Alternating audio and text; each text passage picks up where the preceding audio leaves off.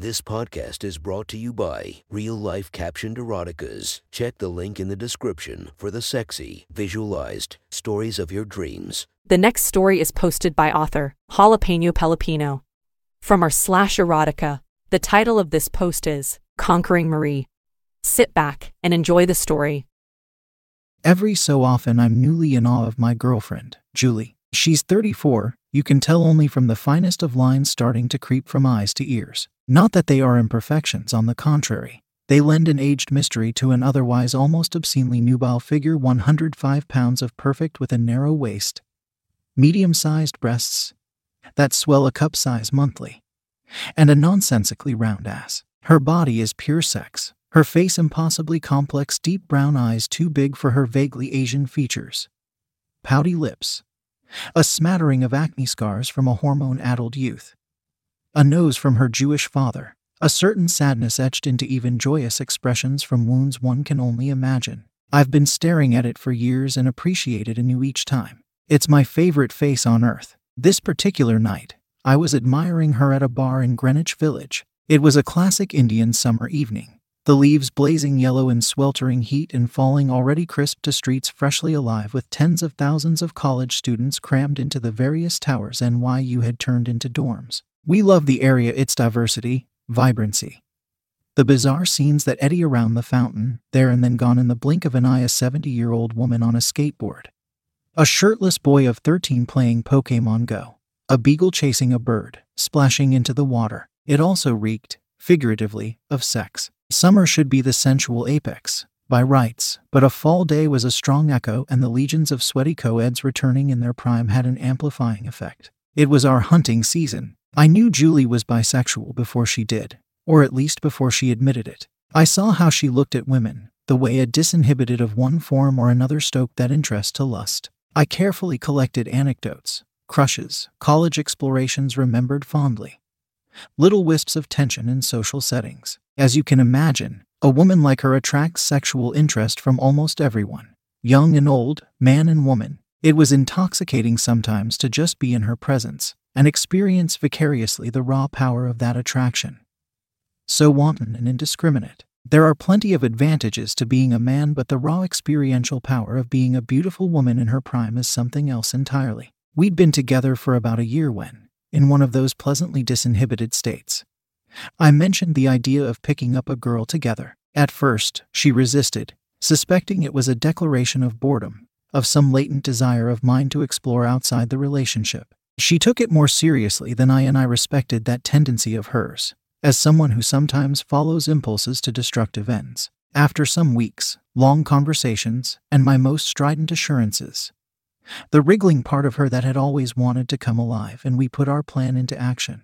It took two months to meet Catherine, a story I'll save for another time. This particular night, we set out for a bar known for being lax on identification and long on women in the early throes of their 20 seconds. It was dark, pulsing, with that New York summer smell, busy but not overwhelmed on a Wednesday night. Per normal, I made a point to make a long visit to the bathroom. Julie, ever leonine, hunts alone. When I emerged, she was deep in conversation with someone who looked a little too fresh eyed for our purposes. She was white and pale with brown hair so curly it extended almost comically in both directions from her ears. I've yet to mention my unremarkable appearance, but I share her complexion, along with just above average height, deep set eyes, and a body lean and muscular but genetically antagonic. The girl was laughing at a joke of Julie's, looking up at her the way women sometimes do at someone they feel surpasses them. Julie already had a hand perched delicately on her slender shoulder. As I neared, I got a better look at her face, which was gorgeous in a sort of rounded,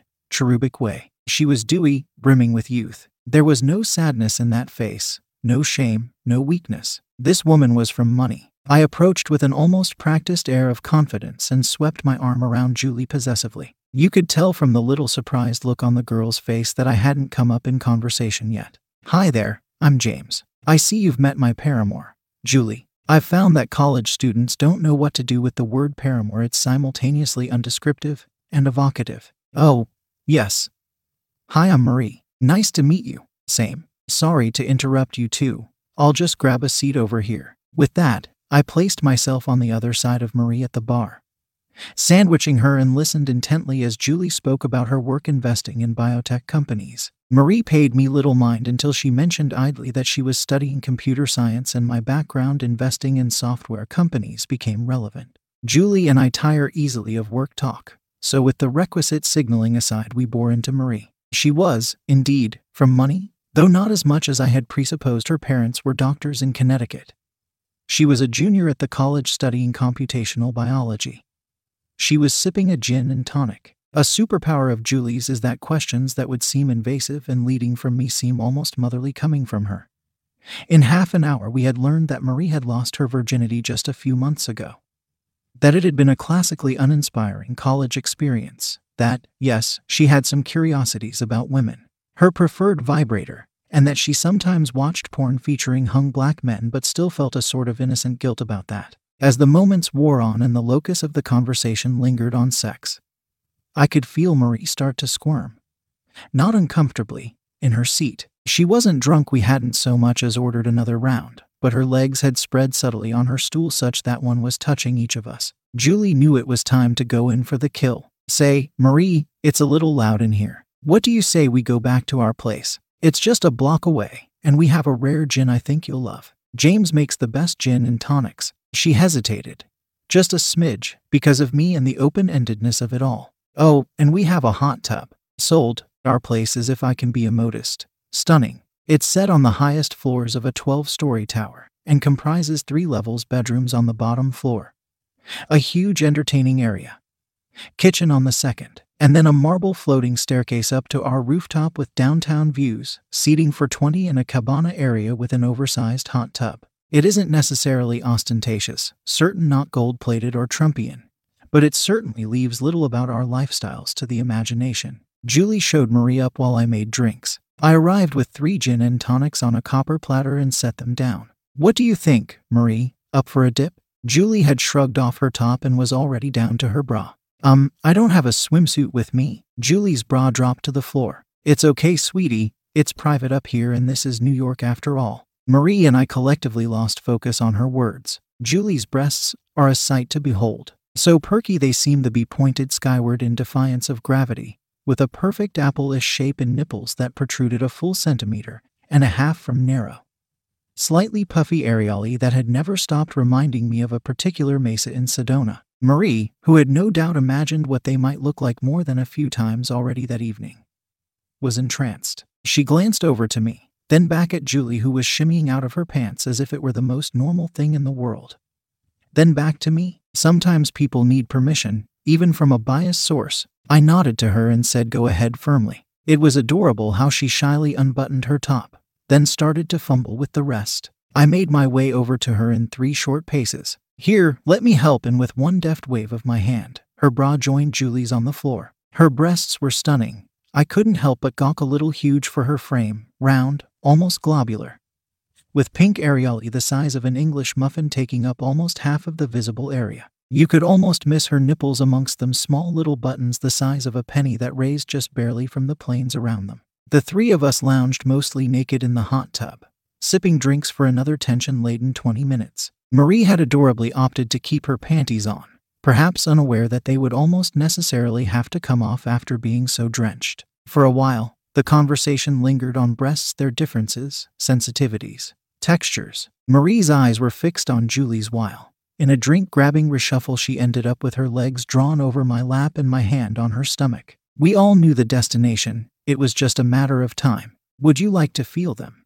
Julie asked sweetly and Marie nodded, eyes glazed with lust and adventure. As Marie needed them curiously, Julie gestured to return the favor and Marie assented. My partner's small tan hands were soon grabbing fistfuls of milky flesh. In seconds, they were kissing. Julie broke away and turned to me. Honey, these are the most amazing breasts I've ever felt. Just perfect. Marie, you're perfect. Is it okay if he feels?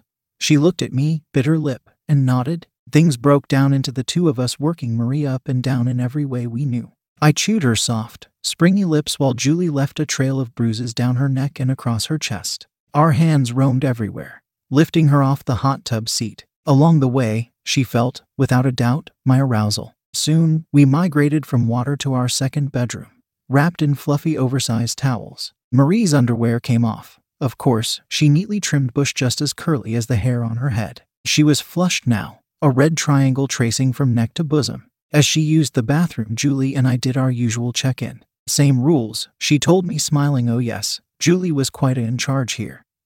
Let's have fun. When Marie came out, her breasts were bouncing merrily. Julie strode up to her. Sweetie, we have simple rules here. Everything goes. But if anyone doesn't like something they say lime or tap three times and everything stops. Unless you say it, we're going to assume you're okay, okay? Marie looked puzzled she hadn't used a safe word before. Julie went for clarification. Marie, if you want us to stop or you feel uncomfortable, what word do you say? Lime? Good girl. And what if there's something in your mouth and you can't say lime? Her eyes widened. Then I tap three times. Good girl. Together we arranged her on her back on the bed and spread her legs. Julie threw a playlist onto our sound system. Fuck, Marie was gorgeous. Julie settled herself gently over her face and lowered herself onto it. Marie's first taste of pussy. I set to work eating her out in a cautious, practiced way. She was soaked in no time, her hips writhing. The poor thing had no idea what to do with her hands and groped around for one of Julie's breasts. That's it, darling. Suck me? Move your tongue back and forth. Yes, faster.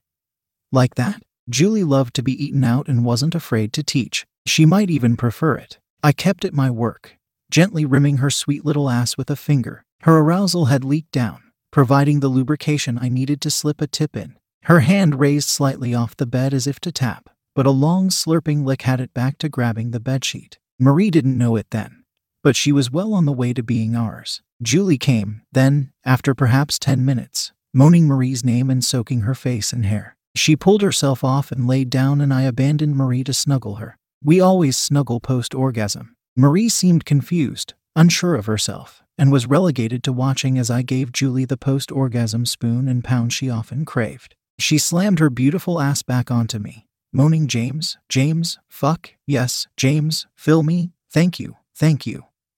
As I stopped at a plateau, she remembered Marie for the first time since rolling off her face. Play with yourself while you watch, precious. And so Marie did, one hand at a breast and the other between her legs, flicking and rubbing as I turned Julie onto her stomach and lifted her ass to take her from behind. Marie was transfixed. She seemed on the cusp of coming, eyes closed and jaw slack.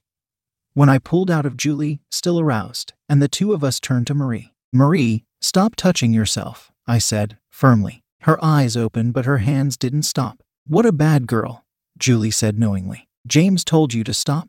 Please.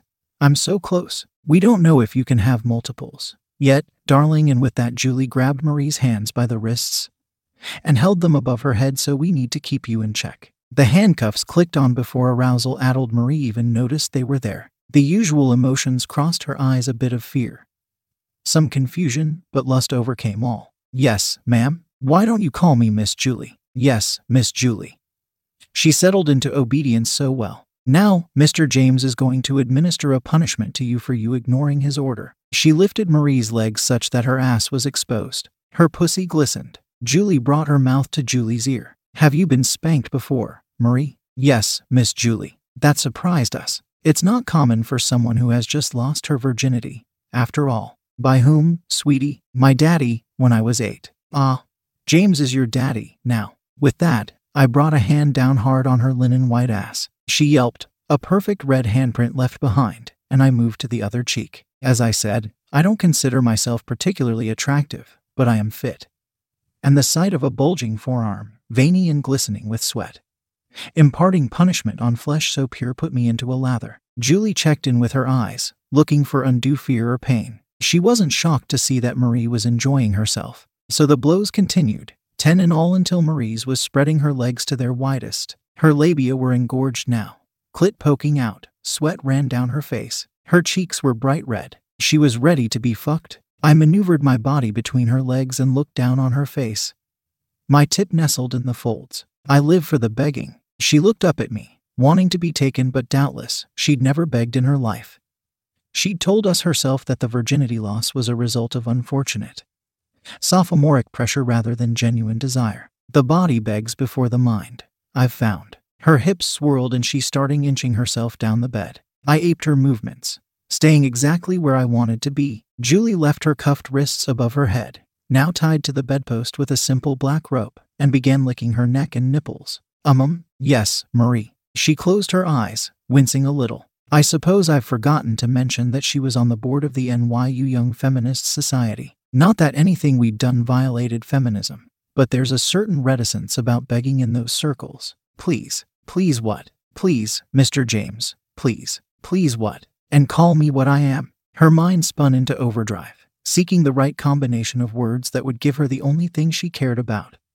The only thing she could even think about wanting in the whole world. Please, fuck me, Daddy. Those were the right words, but I wasn't ready yet. I'm not sure I want to. You have to please Daddy. I don't have to do anything. Men get to consent too, Marie. Her eyes widened consent, as carefully considered as it had been in this scenario, seemed a foreign topic to her mind, especially male consent. Who considers male consent? Please, please, I'll do anything, anything at all, anything you want. Please, what can I do? Let's see, Julie said. She moved down to Marie's exposed ass and thrust a finger in. Marie convulsed. She traced her way up, leaving the tip of her finger at Marie's mouth. Julie nodded and Marie, after a brief moment, sucked. Good girl, Marie. Here's something you can do. Julie was in rapture. You can live with us for a while, sweetie. We know you're sharing a double with a woman who does smell the best. There's a spare bedroom here. You can use, as long as we can use you. The zaniest concepts can seem so straightforward in the state Marie was in. Of course, we'd never hold her to a commitment made in such straits. But it's a great time to incept an idea for future consideration. Um, um, what? You're our little live in Marie so long as you're a good girl and do what we say. You can stay with us. Play with us and stay out of the nasty dorm. Um, okay, yes, sure, miss. Whatever you want. Doesn't it sound nice, Marie? I gave her a sudden half inch and she gasped, audibly. Oh, yes, thank you. I, I, I'll do what you say and no. Tell Mr. James. Yes, Mr. James. Daddy, I promise I'll live here and do whatever you want and let you two use me and I'll be your.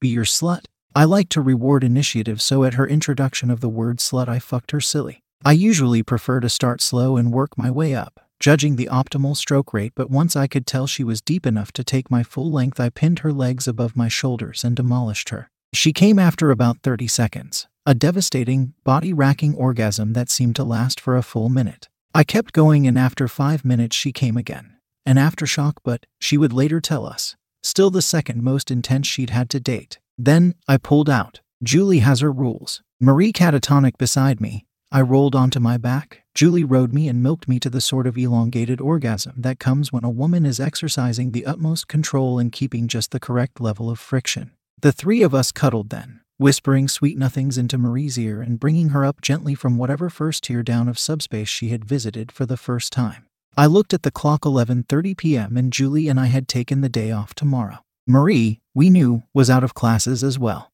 Julie, draped in a sheet in a hilarious display of modesty, bounced to the bathroom and came back with three pills in hand. Have you ever had Molly before, sweetie?